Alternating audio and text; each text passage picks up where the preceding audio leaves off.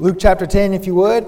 To this, this evening will be at the very end of the chapter, verses 38 through 42. Sure, it's good to be here again, back at Beacon Baptist Church. I always love coming here. It always brings back good memories. I got married right here, so that's always a, good reminder. And but of course, even uh, when I was dating Diana, just the opportunities to come here. So it's always a good, happy, associated memories uh, to be here at Beacon. And you guys have always been such an encouragement uh, to me and my wife and our family, uh, but also our church. And the church is doing well. God is blessing in a great way. Uh, this past Sunday for Easter Sunday, we just uh, went to uh, two services to try to accommodate some of the growth that God is providing. Uh, so God has just been a blessing. We're so thankful for your prayers and uh, for just a lot of the, the support and just encouragement that you have been since we've been there uh, almost now five years. So we're just so thankful for the opportunity to be here today and just be encouraged and hope we can be encouragement to you tonight. Luke chapter 10. And uh, like I said, verse 38 is the passage this, this evening. Luke chapter 10,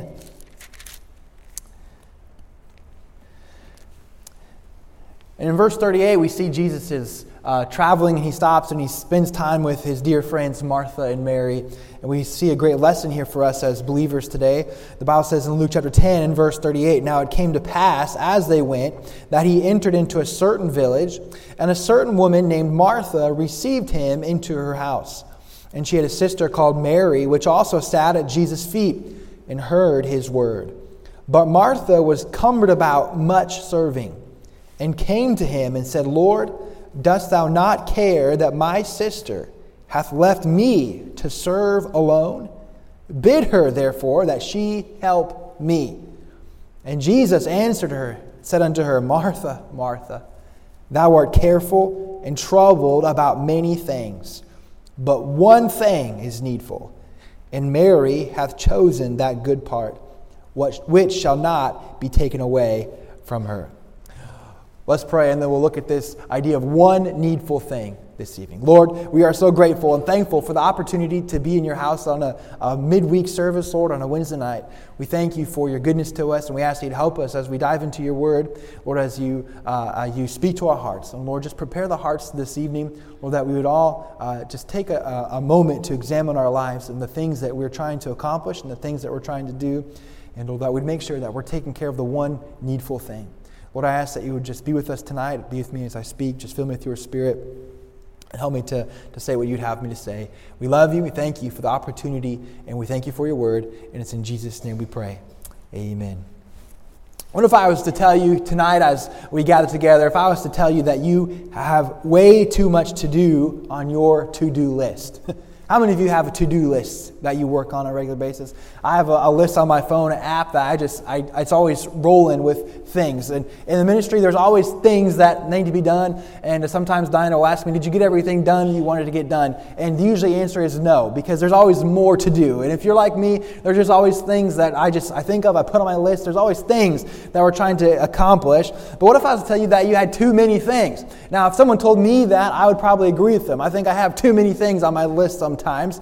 But what if I was to tell you that, in fact, only one thing should be on your to do list? now, that sounds pretty more manageable, doesn't it? Only one thing on your to do list. Well, really, in this passage, this well meaning sister was distracted in service and she missed what Jesus says was the one needful thing. It's not that she was doing wrong things, but in her doing of those other things, she neglected the one thing that was most important and most vital according to Christ. And so, because of that, she missed her priority. She missed on the one thing that Jesus said that we all need to partake of. In this passage, we see that the most important thing that you and I can do in our relationship with God is not our service to Him, it's not what we do for Him but the most needful thing, the most important thing that you and I can do with our relationship with God is to simply spend time with God.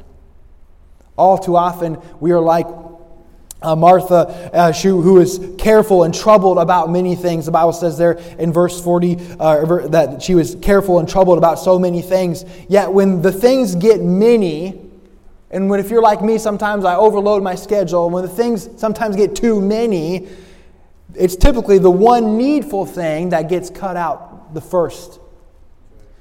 You know, sometimes I've seen in my life when I'm so busy, it's my prayer time that gets neglected, or it's my, my Bible reading time, or it's my time with the Lord that gets cut shorter and shorter. And in reality, that's the last thing that we should neglect because Jesus said it's the only thing, the one absolutely needful and vital for thing for us as believers. And if we're not careful in this life, the trivial can distract us from the vital. It was a majestic evening on Friday, October 18th, in 1991. The world class Chicago Symphony was presenting the final concert in its year long celebration of the symphony's 100th year. For the first time in United States symphony history, the present conductor and the two pro, uh, former conductors of an orchestra stood on the same stage. And at the centenary celebration dinner before the concerts, patrons received souvenir clocks as a gift to recognize and to celebrate the symphony's 100th anniversary. As Daniel Barenboim sat down on the piano and George Solti lifted his baton to begin Tchaikovsky's first piano concerto, a great sense of drama filled the Chicago's historic orchestra hall, and the beauty of the music took over. It would have been a wonderful thing to partake of. A few minutes later, though, after the concert began, at 9:15 p.m., the music began to unravel, and out from the auditorium, a little beep sounded. Beep beep beep beep beep beep beep, beep, beep, and then another, and then another, and then another. Those little beeps were sounding from all corners of that packed out auditorium. Barenboim and the symphony plowed ahead, but everyone was distracted and the music suffered. Finally, after the first movement ended, Henry Fogel, the executive director of the symphony, walked on stage and tried to explain what happened. The manufacturer of the souvenir clocks presented at the pre-concert dinner had set the alarms to go off at 9:15 p.m. right in the middle of the concert. he said now there was only one way to get on with the concert, and Fogel asked everyone who had one of the clocks to check them in with the usher. How embarrassing that would be. I always get nervous that my phone is going to go off in the middle. I always, I always have to double check to make sure it's silent. How embarrassing would that be? Something trivial, something that doesn't matter at all, is distracting from the, the thing you came for, and it's causing the thing you came for to be drowned out. The, the trivial thing, the silly thing, is drowning out and impacting the vital thing. Trivial things have terrible power to disrupt what is important. And so, this evening, as we look at God's Word and this interaction with Jesus and these two sisters and this family that He loves so much, are you neglecting the one needful thing?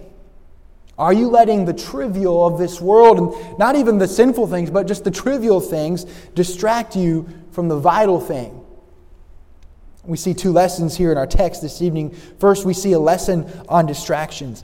In verse 38, we see that Jesus is passing through the city, and the Bible says, And now it came to pass as they went, he entered into a certain village, and a certain woman named Martha received him into her house. As Jesus and the disciples are traveling, uh, they stopped in a city, and they were received by this family of Mary and Martha. And uh, Lazarus, Lazarus is not mentioned here in this text, but he was the brother, and this was a family that was well known to Jesus. And he loved them as dear friends. Uh, John 11 says that he loved this family very dearly. From the Gospel of John, we know this family was near and dear to the heart of Jesus. He cared for them, he loved them. And of course, like good friends and like good family, in verse 38, we see that Martha received Jesus into her house. This really, this passage centers really on Martha. We see that it's she that received, and it is her house. Now, I'm sure they probably shared that house, and they all probably welcomed them in. But the Bible really focuses in on Martha because the Bible wants us, God wants to teach us something about Martha and the lesson that she learned that day. So the Bible says that she received him, and that it was her house. Now, hospitality is a wonderful trait. And every Christian is called to be hospitable, at least to a certain degree. Now, some people, they take it to another level, and uh, cooking a good meal and hosting people is like their love language. Do you know what I mean? And it almost seems like that Martha was that way. In verse 39, the Bible says, as they enter into the house, Martha got busy serving and receiving and hosting. Meanwhile, her sister Mary sat at Jesus' feet. Verse 39, and she had a sister called Mary, which also sat at Jesus' feet and heard his word. The, the idea of sitting at Jesus' feet, the commentator Barnes speaks of this and says that there's the ancient posture of disciples or learners. They sat at the feet of their teachers. That is beneath them in, in the humble place. Paul, hence in Acts chapter 22, Paul is represented as having been brought up at the feet of Gamaliel. When it is said that Mary sat at Jesus' feet, it means that she was a disciple of his, that she listened attentively to his instructions and was anxious to learn his doctrine. Now, is the, the, the posture of the disciple, the posture of the learner, to sit at his feet and to soak up everything and to, to submit yourself to Jesus and his teachings. That was Mary's heart, to do that and to sit. But the Bible says in verse 40, but Martha, making a comparison here.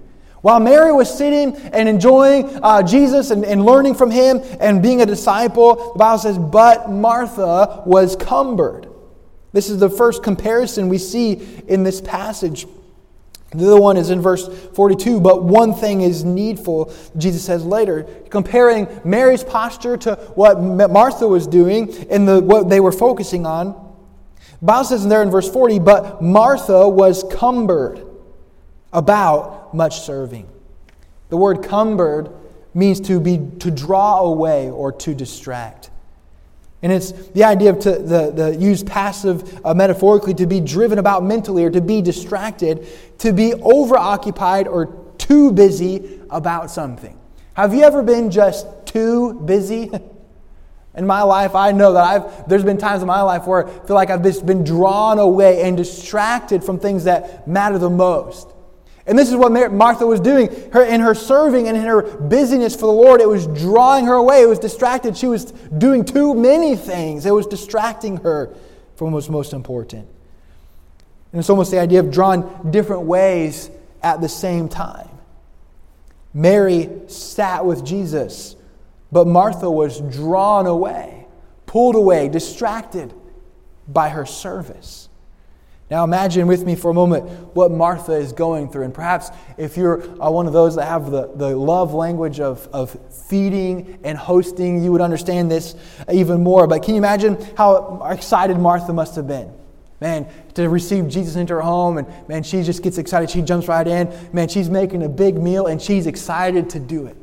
Man, she's, she's whipping up the, the biscuit dough from scratch. She's preheating the oven. Uh, she's uh, cleaning up as she's going. She's, she's getting ready. She's, she's doing all these things. She's getting everything ready. She's running into the, the living room to make sure everybody has their drinks. And she's running back into the, the kitchen to make sure things aren't getting burnt. She's just going back and forth. She's making sure everything is okay. Hey, does everyone have a chair? Uh, uh Peter is, uh, is uh, doing that one thing again. He's just making sure everything is okay, trying to be a good host. And you can imagine just boom, boom, boom, being drawn away and distracted from one thing or the other. Now, she's doing all of this with good intentions, right? She's wanting to serve God, she's wanting to serve Jesus and, and to do something out of love for Him, but it's drawing her away. Now, no, no doubt, of course, in this passage, she assumes that Mary would help. Now, if you, uh, maybe you've been in a situation where you kind of get a little frustrated that someone is not helping you, and this is sometimes what I do, I find.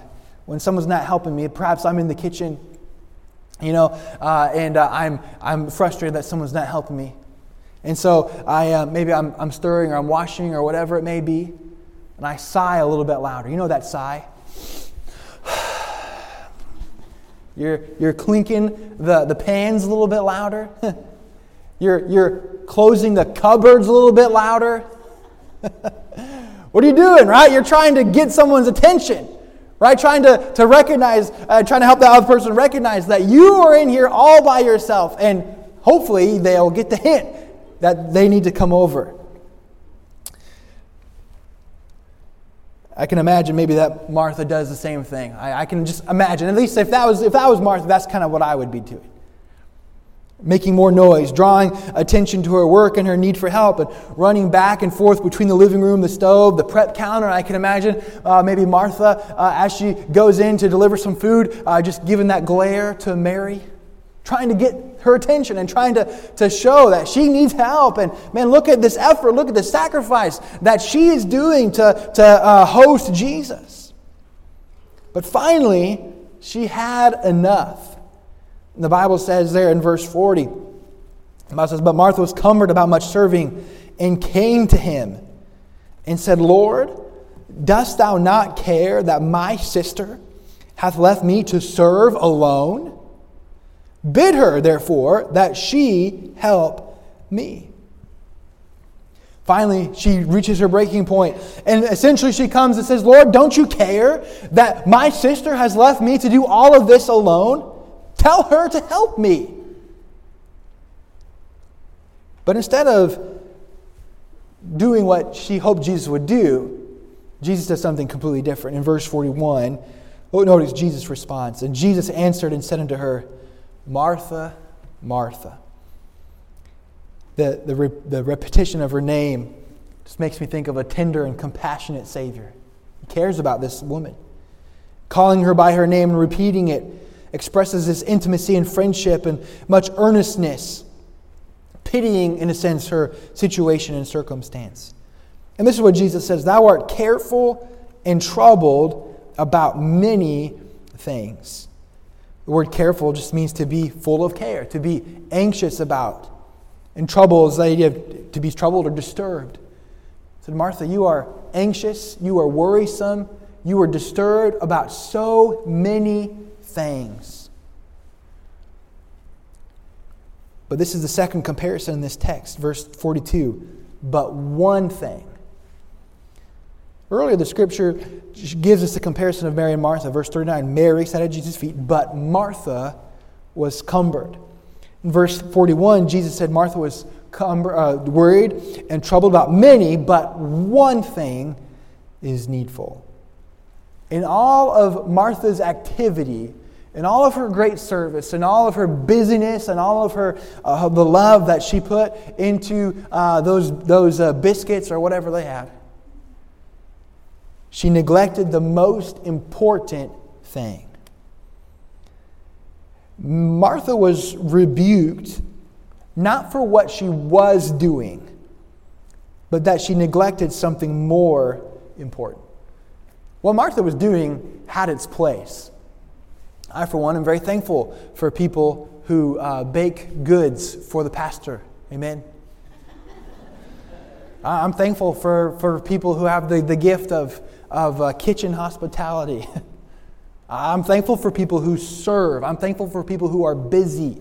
Every church needs the, everybody to serve. And there's uh, certainly service and ministry has its place. And the Bible, in fact, the Bible says that God has saved us unto good works. We're, we're to be busy for the Lord. And so I'm not here saying, uh, uh, coming tonight and saying that uh, we, shouldn't just, uh, we should just sit down and not do anything at all. That's not what I'm saying. But notice that Jesus was not rebuking Martha for what she was doing. What Martha was doing, I think, has its place and it has its times. And I'm so thankful for people uh, that do serve in the church and that people that are active. And I think every Christian should find their place of gifting and find their place to serve.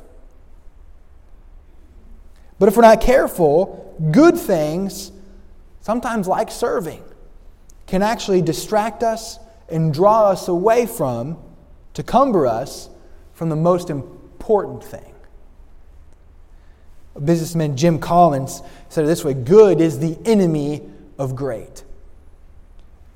I think a lot of times it's not necessarily the, the sinful things that, that pull us away from our walk with God or for our, from our devotion and time with God, but sometimes it's the good things, the, the neutral things, our, our family, our, our busyness, or our job, or our schedule. We just don't make time for it. We let the, the trivial things crowd in, and all of a sudden, our, the most vital thing is the one that suffers. One morning, a farmer told his wife that he was going to go pluck the ripe fruits from his field. He got off to an early start so he could warm up the truck. Obviously, he didn't live in Florida.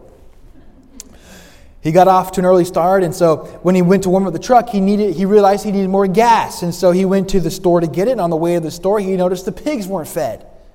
And so he proceeded to the corn crib where he found some sacks of feed. But beside those sacks were potatoes that were sprouting. And then he started for the potato pit. He passed the wood pile and he remembered that his wife had requested some wood for the, the house.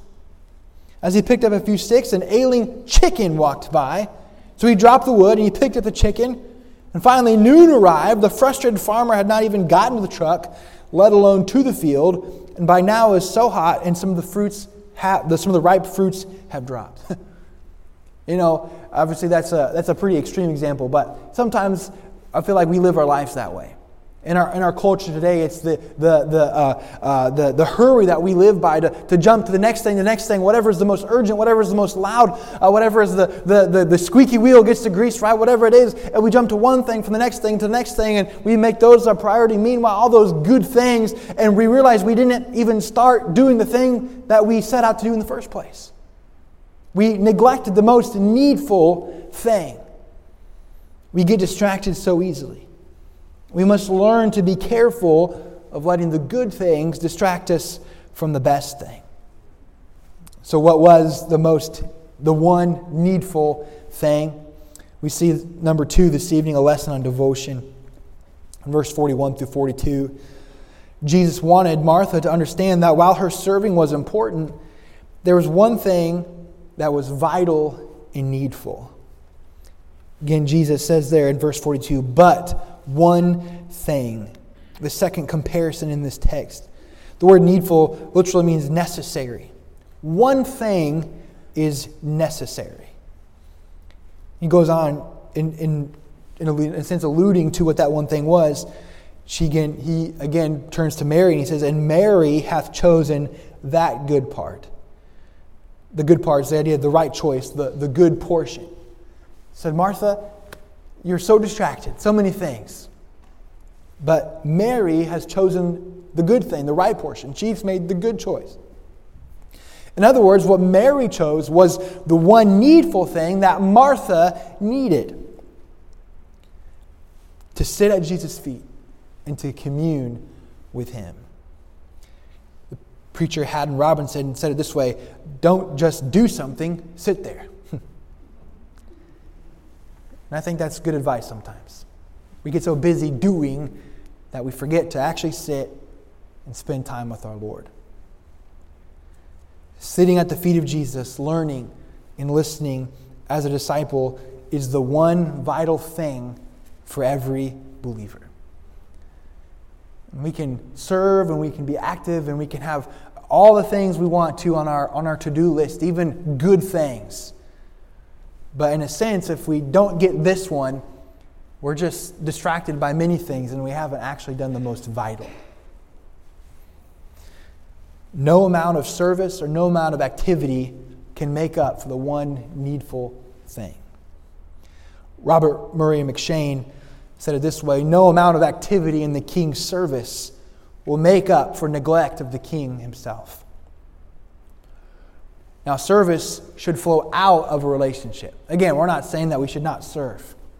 So don't, don't go to Pastor B on uh, Sunday and say, well, that guest preacher said I don't have to serve. That's not what I'm saying. service should flow out of a relationship. Remember what Jesus said in John 15 in verse 4 through 5. He said, Abide in me and I in you, as the branch cannot bear fruit of itself except it abide in the vine. No more can ye except ye abide in me. I am the vine, ye are the branches. He that abideth in me, and I in him, the same bringeth forth much fruit. For without me ye can do nothing. So Jesus said we can't even have fruit, we can't even do anything that matters if we're not actually abiding in Him. It comes from our relationship with God. Spending time with Christ is the most important part of the Christian life. And that's why God saved us, so we can have a relationship with Him. Of course, we know the Bible tells us that God created us to have a relationship with Him. God's design was perfect. God created man innocent. He had a relationship with man, but sin ruined that relationship. The Bible says sin has separated us from God. But that's why Jesus came was to restore that relationship back. The reason that we have a salvation is because uh, God wanted to restore that relationship. He wanted us to know Him and to have a relationship with Him. In fact, the Bible says in John 17, Jesus defined eternal life. He said, This is eternal life, that ye may know the Father and Jesus. Eternal life is knowing and having a relationship with God. But sometimes we, we take that and we say, Thank you for the relationship. Now I'm going to go do all these other things. And sometimes even in, in His own name. But spending time is the most important part, and the most needful thing we can do. Warren Wiersbe said, What we do with Christ is far more important than what we do for Christ.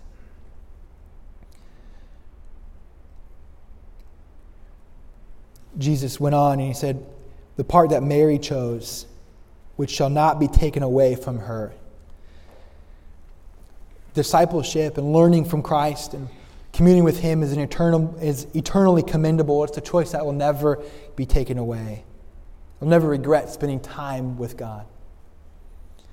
So, which is more important, service or worship? Being busy and, and doing things for God or devotion and spending time with God? Which is most important? One man put it this way he said, Both were true hearted disciples. But the one was absorbed in the higher, the other in the lower two of two ways of honoring their common Lord. Yet neither despised or would willingly neglect the other's occupation. The one represents the contemplative, the other the active style of the Christian character. A church full of Mar- Marys would perhaps be as great of an evil as a church full of Marthas. Both are needed each to be the complement of the other. In other words, some of us have a, maybe a greater lean towards one or the other. Some of us are more contemplative. We enjoy uh, to think and to, to sit and to, to, to, really contemplate. Others maybe are more busy and are, uh, have, they have the gift of service. But the Bible says that we need both. And in fact, in Revelation chapter 2, if there is all service but no devotion, there's emptiness. In Revelation chapter 2, Jesus is writing to the church at Ephesus, and he says, I know thy works, and thy labor, and thy patience, and how thou cannot bear them which are evil, and hast tried them which say they are apostles and are not, and hast found them liars, and hast borne, hast patience, and for my name's sake hast labored, and hast not fainted. He said he's, he's commending them on all their works and all their service to him. This church was full of Marthas in a sense.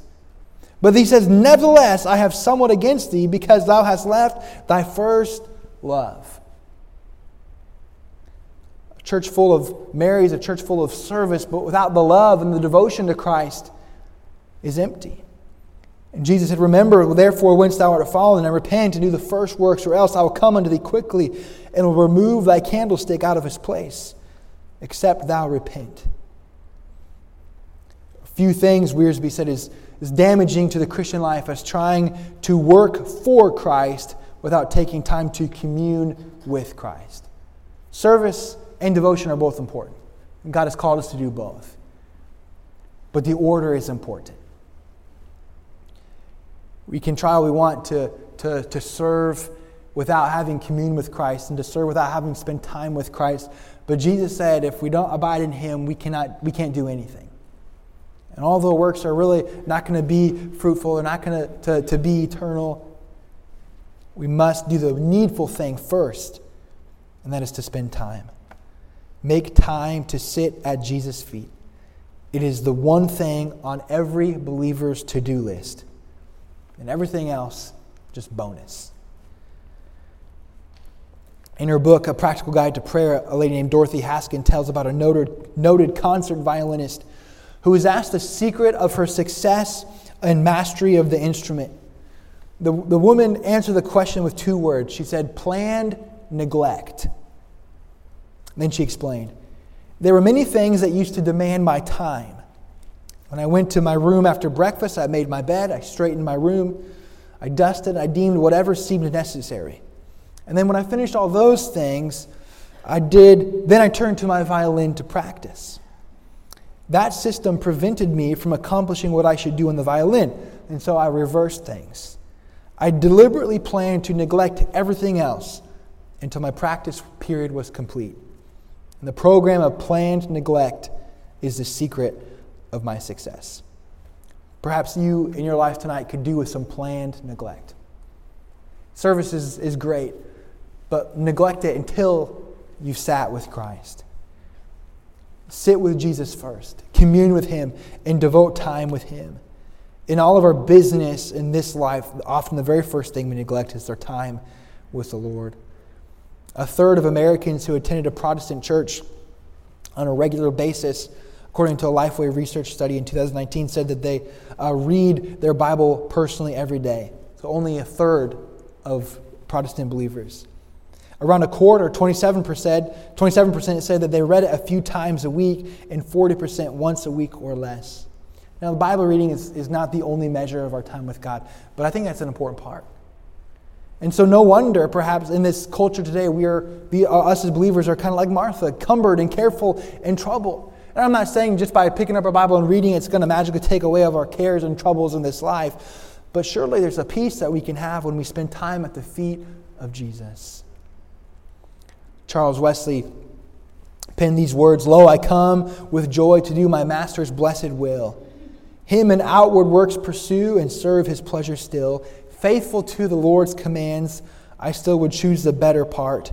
Serve with careful Martha's hands and loving Mary's heart. So tonight, are you neglecting the one needful thing? Are you letting the trivial distract you from the most vital? Let's pray and ask for God's help. God, we thank you for your goodness to us. Thank you for coming to this world and dying on the cross for us so that we can have a personal relationship with you. Lord, it's so easy in this life for us to be distracted, drawn away from things that are just trivial, from things that really just don't matter in the grand scheme of things. Lord, some of these things are good and, and they do matter, but we're not having the, we don't have the right priorities. Lord, Lord, help us to not neglect what's most important. Lord, help us to each, each of us take time each and every day to spend that time of communion with you. We thank you so much for the example we've seen in your word tonight. Help us now. In Jesus' name we pray. Amen. On behalf of everyone at Beacon Baptist Church, we thank you for joining us today. Our prayer is that your heart and life has been impacted through the biblical truths of this message. If you have questions or would like more information, please contact us through our website at beaconbaptistchurch.org. That's beaconbaptistchurch.org. May the Lord bless you.